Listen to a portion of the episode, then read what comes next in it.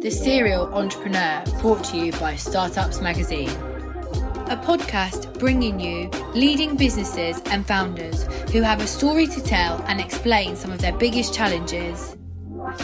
Try not to be too hard on yourself. Like, I've met so many founders who are like, you know, I should have done this, and then the pandemic happened, and I didn't do this, and, and you spend so much time like second guessing yourself when really mistakes will happen. Like, we're human, it really does improve over time and i think sometimes when you're starting out you kind of almost expect yourself to have you know super high standards from the start you know you want to do your best at the start absolutely but you're never going to be perfect Plus, share their biggest secret, their favourite breakfast cereals. My favourite cereal is an Australian cereal called Nutrigrain. Rice Krispies. It's pretty boring. Weetabix. I have a clear winner. It is uh, Cocoa Pops. Hello and welcome back to the Serial Entrepreneur podcast. Today I am joined by a very exciting guest in the form of Steph Sword Williams, author of the book dubbed The Career Bible called F Being Humble, which I absolutely love.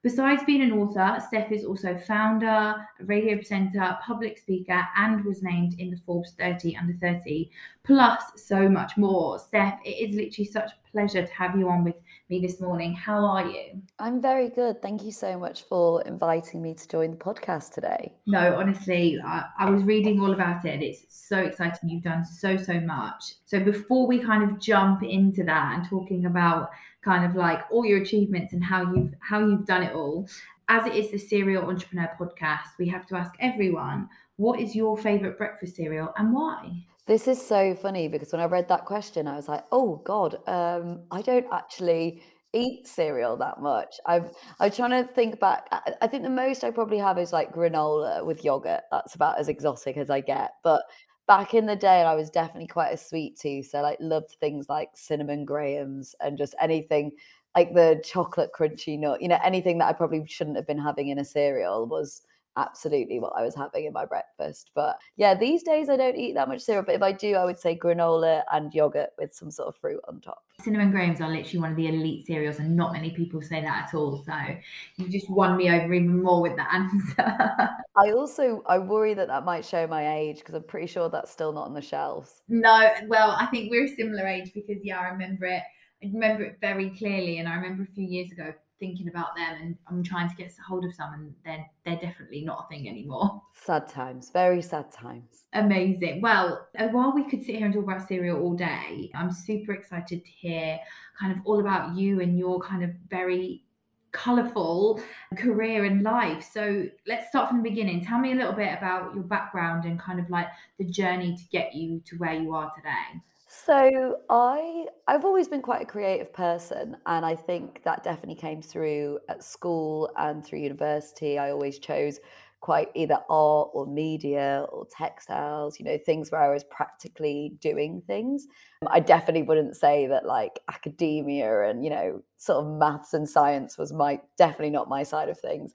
I always knew I like liked being creative and I always talk about growing up I always used to watch you know, like Dragon's Den and The Apprentice my stepdad, and we'd like always follow the episodes. I, I always knew I had that creative streak. And then going to university, I did a degree in fashion communication and promotion, but it was kind of less fashion and more marketing, which was perfect for me because I realized I wasn't really interested in fashion. I just liked shopping, as most 18 year olds, you know, women do it as they're going into that sort of journey of life. And I very quickly realized that advertising was where I wanted to work and what I wanted to do. And through writing a blog at university and sort of documenting the adverts that I really liked, the ones that I didn't, I very quickly, and again, it was quite lucky that I did wrote that blog at the time because it really helped me to figure out what I did and didn't want to do. And I knew from I knew from the age of graduating that I wanted to work on purpose led marketing and advertising. So that really set me off on a, a good starting point because I think so many of my peers graduated still feeling so lost, like so many people do. But I kind of knew it, and you know, deep down, that's I may not always get to do that, but that's what I was working towards. So I worked at so many different agencies, ad agencies. I've worked at five person companies. I've worked at big international global agencies. I've worked at independent advertising agencies.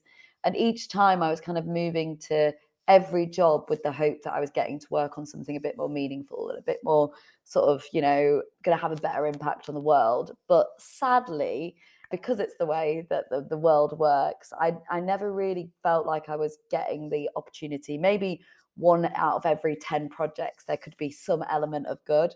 But the rest of it, I kind of felt like I was selling people more things they didn't need. And that kind of jarred with me with my sort of personal purpose. So I think it got to the point where I just decided I wanted to create something outside of work that was for me and that I got to control and that I got to give something back. And that was where F being humble was originated.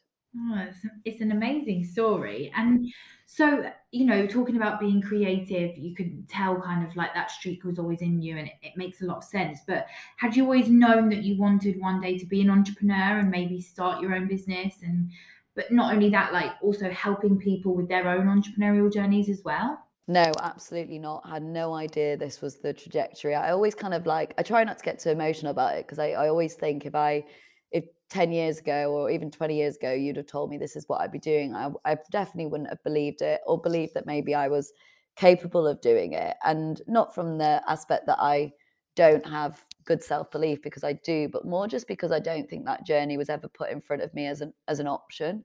I think very few women actually are told they could be entrepreneurs when they are, you know, between the ages of 15 and 18. I don't ever remember having those icons in front of me or being told, oh, you could go down that path. I also think I was part of the generation where freelancing was just growing and becoming a thing and starting if you ran a business that was quite you know quirky and a bit like you know super brave whereas particularly now since I've been running a business in the past sort of four years, it's so much more of a given and it's so much more of an option to people. I speak to students every single day running talks and workshops, and I say to them that if you want to start a business tomorrow, you can absolutely start one. So I think there was there's a very big difference of the narrative that is being told now to what it was back then because other than watching like the apprentice and dragon's den i never really saw how i what i would do with that or where i would go and i always saw me working for a company and climbing the career ladder being the main way that i would see success but i definitely feel like now i've i'm in this place i can't imagine ever going to work back for a company again, probably because I was maybe a bit of an annoying employee, uh, always asking for pay rises or more work or more opportunities. And and what I've realized is that I am actually able to create that for myself, and the freedom in doing that is just yeah, it's uncomparable. It's incomparable. Yes, yes, and I think you know some people are definitely destined for that kind of journey and and that like lifestyle and it, sounds like that was definitely kind of like written in your stars per se. Obviously, so you started in advertising, and it sounds like you know you kind of did enjoy that. How did you then transition to kind of creating this this empire and um, taking your skills from that and becoming your own boss and starting your own business? I mean, first of all, I just want to say that I love you that you called it an empire because I've probably never described it or seen it in that way before, for sure. Yeah, so like I said, so for me, it was I'd moved multiple times in advertising, and I really advocate for moving jobs until you find what suits you. And actually, what that helped me to find probably quicker than people around me was that the the job that I wanted actually wasn't aligning to my values or what I wanted to do in life. But I'd moved to London five years ago and I came and it was just this like amazing experience. I was just in awe of like how many amazing people I was meeting at events or all these panels that I could go see or these amazing exhibitions. And I was just, yeah, completely and utterly in awe of the amazing creative talent that I was meeting every single day. And I used to network a lot because of my job. So I worked in new business development when I moved to London. I'd never done it before. For some reason, I said that I could do it. And uh, it was definitely a learning curve. But in doing that, it just showed me like this whole world of communities running events and people bringing, you know, other people together. And it just, it really struck a chord with me. And you know, partly as well because I was quite new to London and I had some of my uni friends here and stuff, but I knew that I wanted to create my own network of, you know, people that I wanted to speak to and that I could ask for help when I needed it and all of those things. And I'm not really ever someone to be complacent in a situation. So there were multiple different reasons, but I definitely think it was like the inspiration of being in London to see all the other people that were doing these amazing things and me thinking maybe I could do something, you know, that is could help people or that could bring people together and it could help build my profile, but it could also help build other people's profiles. And I think one of the insights I found from networking so much was that the events were just very similar. So it was a lot of panel events, it was a lot of interview based things. And very often it was definitely the era of like male, pale, and stale. So a lot of old white men, no, no offense to anyone listening, but you know, very expected people privately educated or running businesses of 100 people or already had some wealth behind them. And I came down from Leeds. Well, originally I was living in Manchester, but I'm from Leeds originally. And, you know, I was just kind of this young 25 year old thinking, you know, like, where's, where's the people that look and sound like me? And where's, the people that are doing really cool stuff and they're like 28 like do we have to wait till we're 50 years before we can sit on a stage and talk about how good we are or be celebrated for our successes. So I kind of noticed that there was this this pattern or, uh, maybe this gap in the market of like one how could we celebrate younger talent doing really interesting stuff that was just a bit more attainable? You know for me it was like it's great that i'm seeing this 50 year old ceo but actually you're at least 25 years ahead of me. Like who are the people that i can learn from in the next few years? Like how do i take that little step to get to that point and I, so that was a particular kind of gap that i think being humble has solved but also i think it was about the content in which people were being taught so i think a big reason i wasn't seeing people that were my age or younger doing these things because they didn't know they could self promote and they didn't know they were should be on stages and they they were good enough to be celebrated and a lot of that comes down to marketing and self promotion. And as I said, I was working in new business, and maybe I took for granted that I was a young woman learning new business, which not many young women learn about. And, and even men, to be fair, like new business usually comes with the role of being an MD or being the founder of a company. Not many people learn it at an early journey. And I'm so grateful that I did because it really has set me up to run my own business as effectively as I have. But it also really showed me that yeah people just didn't know how to market and i'd been spending all this time selling my agency trying to win new business try and get new clients spreading the word thinking about marketing tactics. So understanding that there was this there was a gap of representation but there was also a gap of knowledge i decided that with my events with whatever i did i wanted to create workshop based events that people could come to learn from they'd literally get tangible skills that they'd walk away from in an hour but also I'd host a panel and celebrate people. And when I think back to it, the first events that I ran, first three events, they were £10 a ticket, and you got a 60 minute workshop from me and a panel with three other inspirational people. And it was such good value. And it's probably why it spread so quickly and why the movement picked up such pace. But it was such a, it felt like it was really talking to people about the needs and the ambitions that they wanted, but really helping them individually. Because I think so many people go to panel events and they go to these sort of interview based events and they listen to someone's journey, like so inspiring. They go home, put Love Island on, and then they don't think about it again. Whereas my goal was, how do I make sure that by the time you leave this room, you can action this tomorrow?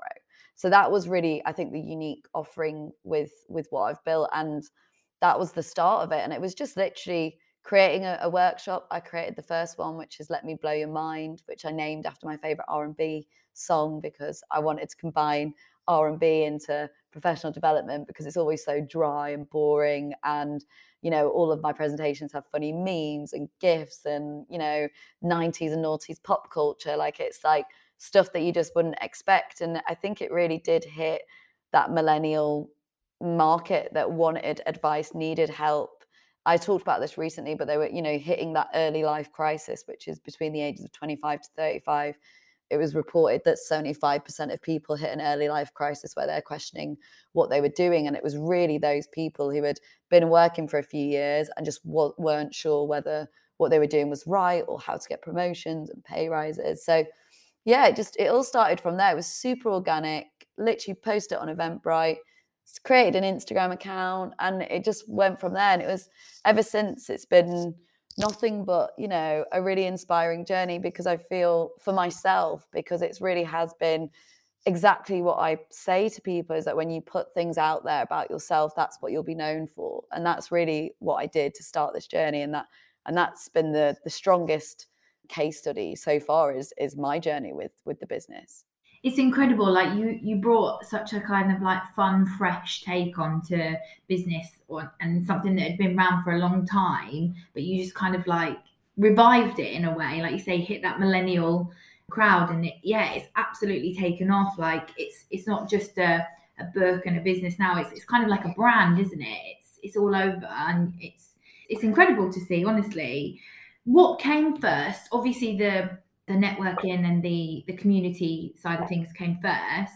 But then when did you create the book? And then when did you take things even further with like your presenting and your public speaking so it's really interesting with this one because a big reason I started, you know, there's there's multiple reasons why I started it for everyone else, you know, helping people get pay rises, helping people see their worth, which were all things that my friends struggled with. And I thought, if my friends struggle with this, I'm sure more people struggle with this. But from a, you know, really personal perspective and my own goals, I always really wanted to be a TED speaker. I always loved TED and I was like, wow, imagine having something so profound to say that you could change behaviors or you could change the world with what you have to say. And I wanted to create F being humble with the vision of, you know, being a public speaker and being able to get paid for these things and being invited to sit on panels and sharing my journey through my career because like i said i moved a lot i learned a lot in new business i, I felt like i learned a lot at an early age and i wanted to find a way to share that and, and so i think public speaking was always at the core, which is why I started with running my own community events and me being the guest speaker essentially, which a lot of people didn't didn't know that. They didn't know that, you know, I wasn't getting booked to speak on events. So I decided to make my own. That's what I say to people. Yeah.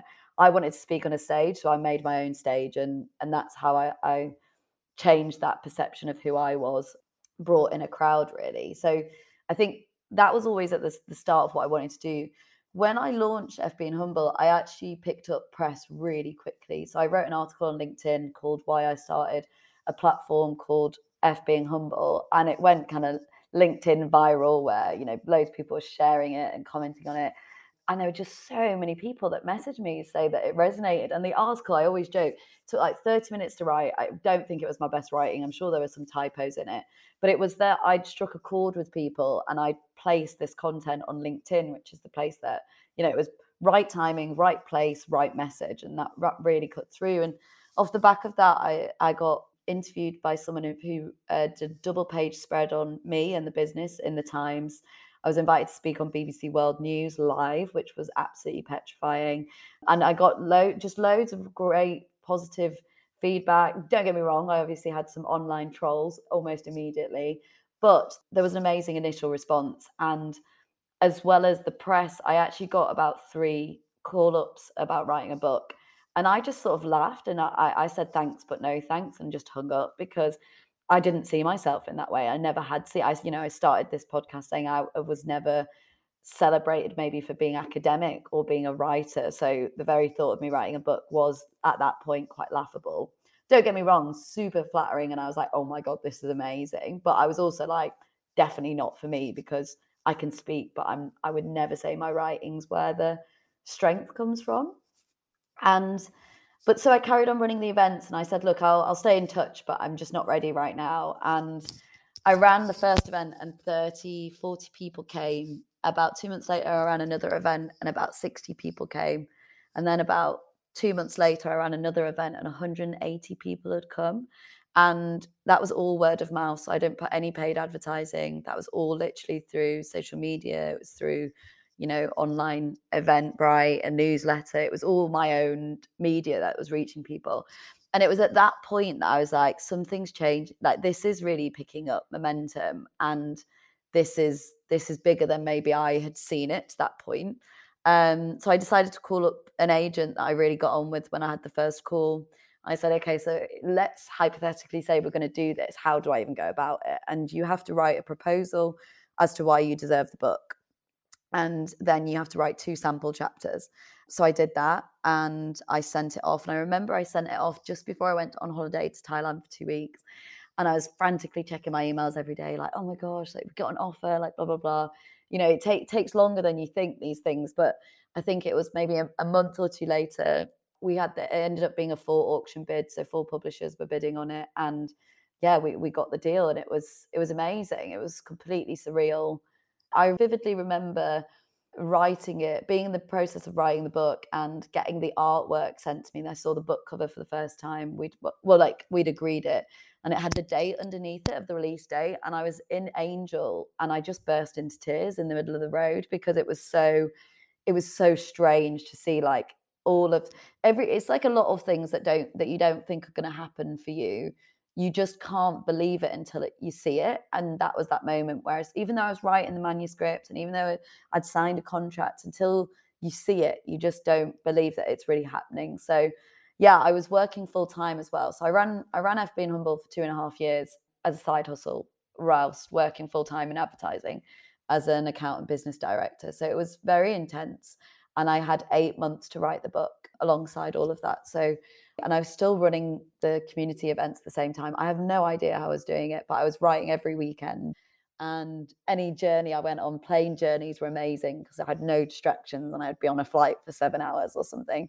But yeah, that, that was how it went. And then everything was, again, it just kept growing and growing. And it got to the point where the book was due to come out. And I thought, I can either keep trying to side hustle or I can give this my all. And if it doesn't work, I'll just go back to advertising. Like I can still get a job, you know, it's not going to be a failed thing. So I decided to quit my job two weeks before the pandemic to be a public speaker, and then all public speaking events got cancelled. And my book got delayed. The six months worth of business I lined up got canned because professional development got binned off. And yeah, it was a, a really stark way to start the journey of being self-employed and running my own business. So, but in between that, I kind of missed out. But the public speaking gradually came, and I was starting to get booked for businesses. So one of my first bookings was with Unilever, and then Google, and I started to get every bit of new business I've had more or less has been word of mouth and incoming, which I'm so so proud that I'm not even going to say lucky I'm proud that I built a brand that attracted that and and as you said earlier it was it wasn't that the book came or the events came it was that I built a brand first and I think that's been the power of it. The the name itself is free advertising and it, it's you hear it once and people want to talk about it. So it definitely like public speaking was the vision I started doing the community events with that in mind and really didn't think I was going to go get to speak in businesses. But I remember Unilever approaching me and me thinking, wow, there's potential. Carried on doing that, wrote the book, carried on public speaking, and then decided to make the leap it's, it's incredible. And you know like you say you you have built something incredible here. And to, to do that all organically as well like through word of mouth not paid advertising kind of done it on your own as well it is so impressive. Like i know i sound like a, a broken record here but it is it is incredible to see. One thing i want to say just on the no advertising is it's because facebook and instagram block me for using a swear word in my brand, which is hilarious because I built a self promotion brand that I can't self promote.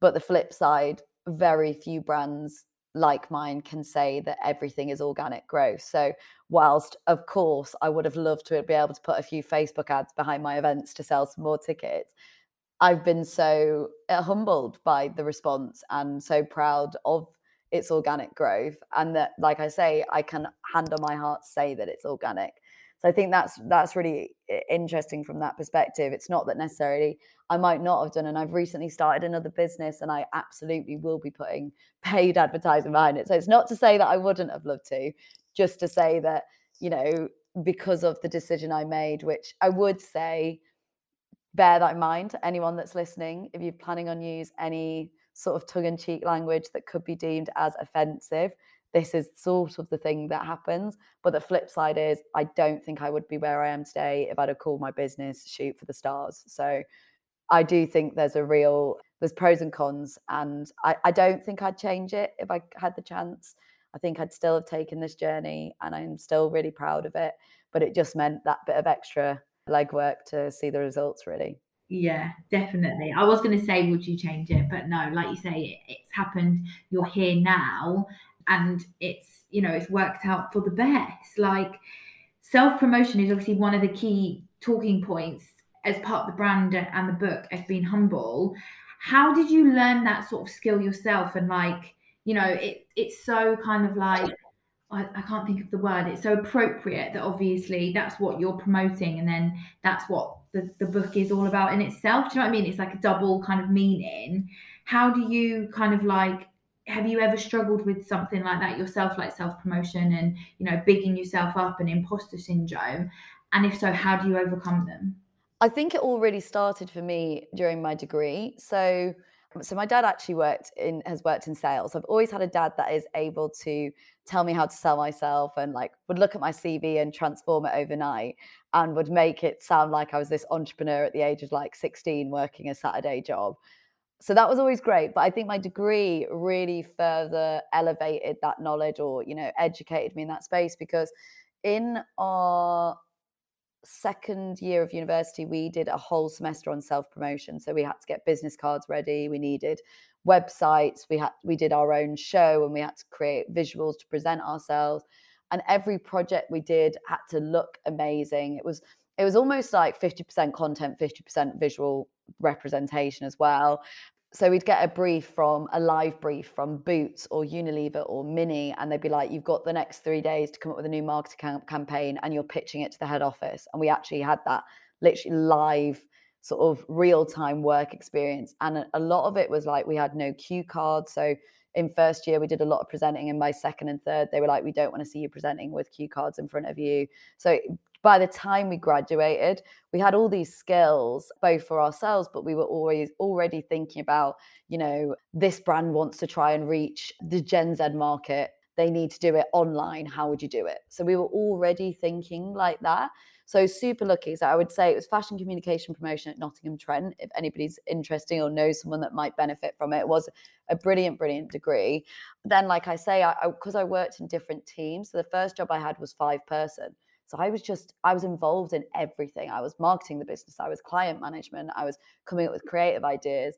And I've always felt that's where I thrive, thrive the most when I have a variation of jobs and tasks and I'm not just set in in one job and I just have to stay in my lane sort of thing. I've always hated that idea. So I definitely learned it through education at university had uh, definitely my dad as someone as like was like here's how you sell yourself and then also had a lot of early experience in my career around selling.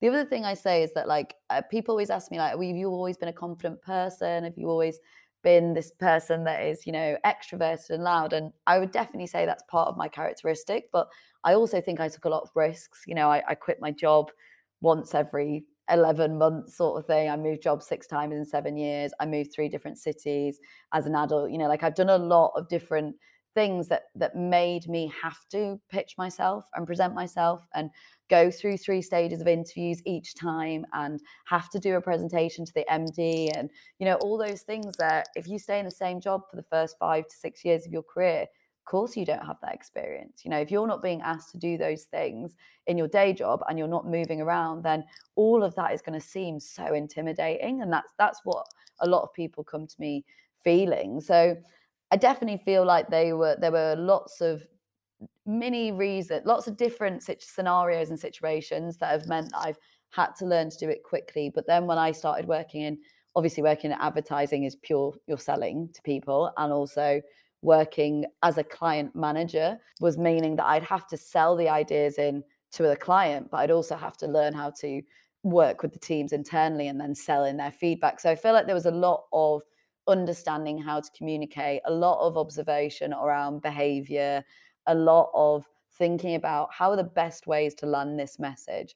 So there was a, I feel like I've really been doing this for like at least the past 10 years, really. So I, that's why I feel an expert in it.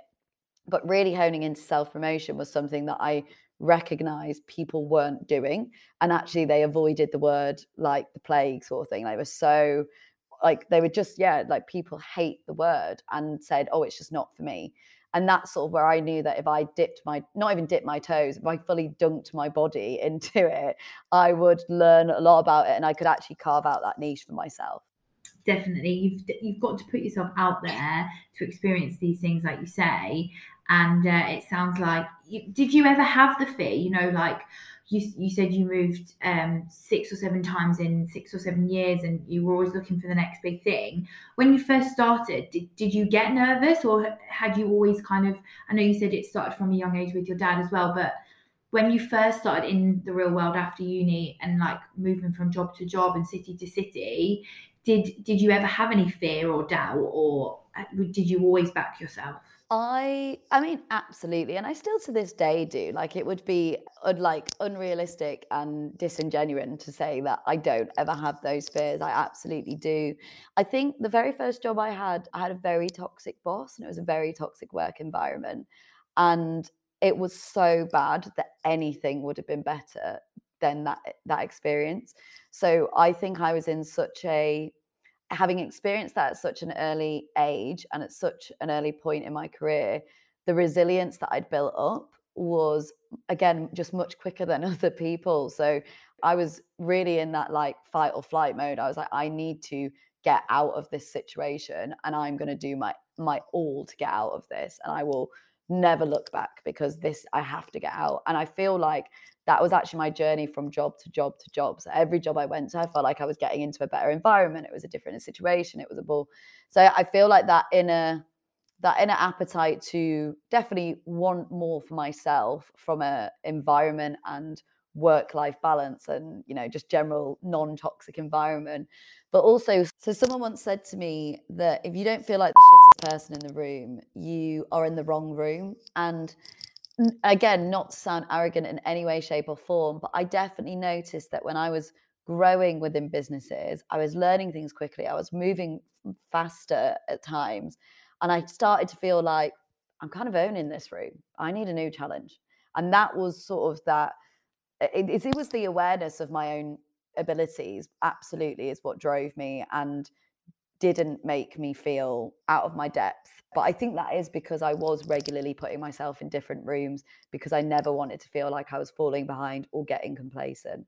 So I think that's always been the driving force to me is that like this new opportunity could be bigger, this opportunity could open more doors for you, this could change your career. And that's what drove me. I didn't, I tried not to let the the fear of not being good enough seep, seep through because I think anybody's as good as the next person. It's just about how you present yourself. Definitely. And I mean, you know, it completely paid off and it's shown you have such a big portfolio now with your radio presenting, public speaking, author, storyteller. You've had you've had your own TED talk. You've just like you we briefly mentioned, and we will touch on some more. But you've just started another new business, it's incredible, as I've said 500 times on this podcast. But which element has been your favorite part of the journey in your career so far? What have some of the highlights been? So, when I did work in advertising, I shot a TV advert in LA on Malibu Beach, and it was like one of those pinch me moments where you like had directors' chairs and I'd gone out with one of my like bosses who we just got on with like a house on fire and we still to this day talk about it and it was about 7 years ago. So that was a total like pinch me moment. I've made it. I did a lot of TV ads so I worked with some celebrities and stuff and that was always really cool. And I think, you know, little things like there was a, an ad agency called Revolt. They wrote a book on how to lead movements and create movements. And I bought it four years before. I was obsessed with the book. And always said to myself, "Oh wow, they'd be a dream agency." And I remember getting a job there, and and I was the business director there, and you know, it was kind of those moments where it was like saying, "Wow, I'd love to work there one day," and getting it. And at TCO London, where I used to work, also on a dream agency list, and I remember applying for the job, not getting it, and a year later saying like, "I didn't get this last year, but here's everything I've done." And then meeting the MD said, "Let's go for a coffee the next day." And he offered me a job the next week. So there was some real, there's been some real like moments where, like I say, whether it's taking risks or believing in myself, like my actual advertising career was was amazing, and I we we traveled the world a lot. I did an, an amazing tour around the future around, of brand activism, where we hosted panels around the world speaking to brands that were leading activism, and we end up going to Cannes Lions Festival off the back of that. So there were there were some really great moments on that journey but I definitely, you know, I, I'd be lying if I said the past three years haven't been the highlight of of my career. Really, I think obviously the pandemic was really tough. I'd, again, it would be an oversight not to say that that was a really just slightly upsetting start to what I built up and dreamt was going to be the best future for me. I managed to make it work. And my mum said to me, if you can survive the pandemic as a small business, you'll get through anything.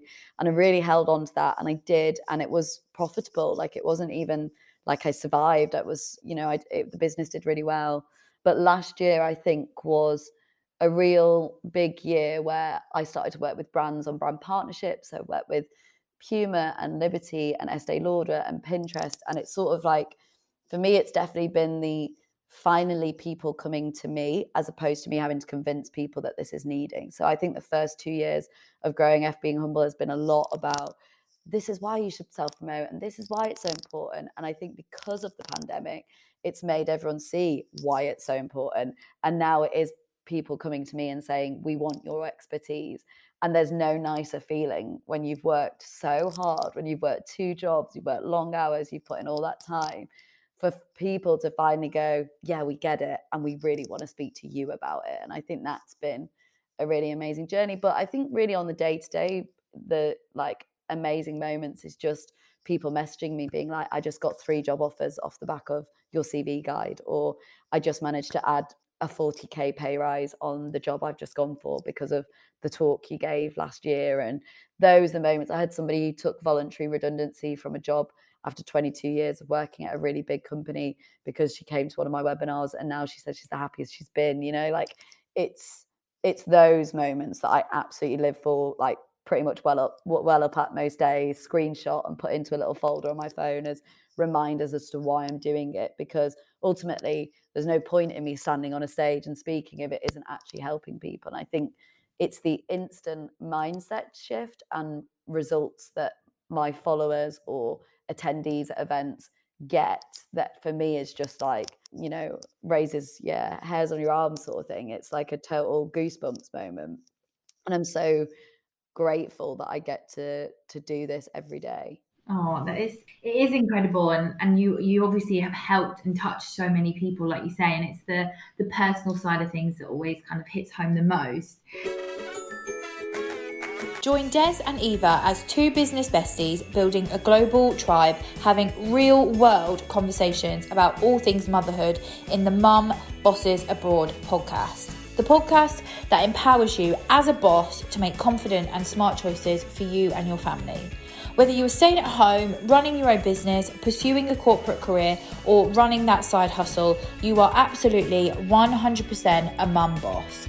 And if you're doing all of this while living abroad, well, you're simply fantabulous all the way. Are you in?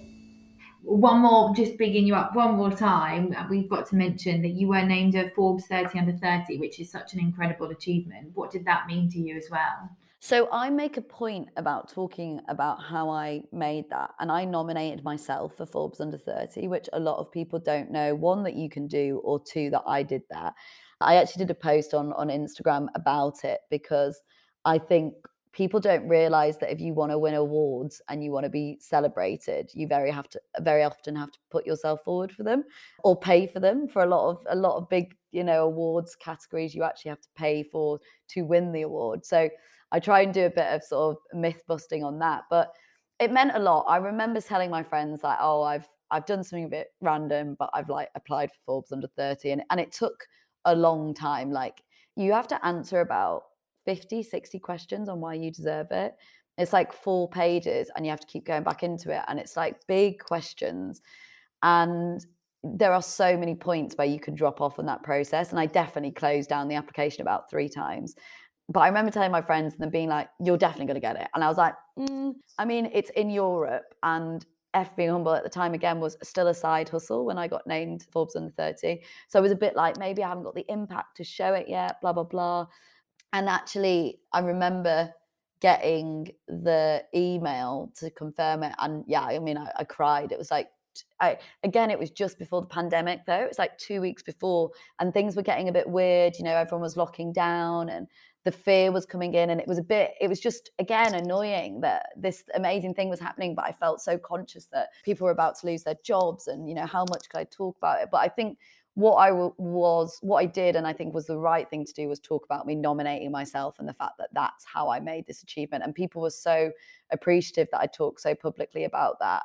So yeah, it was it was amazing. And it, you know, for marketing and advertising in Europe at the age of 27, it was was yeah pretty surreal actually. Yeah, definitely. And it's just so perfect that you nominated yourself and then you got in and, and that's the big part of the story that you want to share because i didn't know that you could nominate yourself either. So the fact that you you did that is it's an incredible incredible part of the story as well.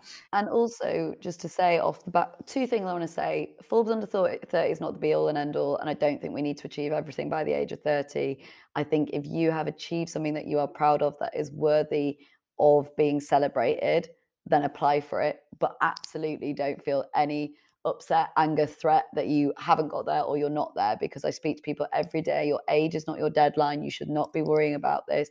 Being on a under 30 list was a dream of mine for years, and that's why I did it. But I don't think anybody's success is defined by their age. But one thing I would say is off the back of me sharing nominating for myself, I know at least four people in my network who messaged me to say, I saw that you nominated yourself, I did it, and they made the under 30 list.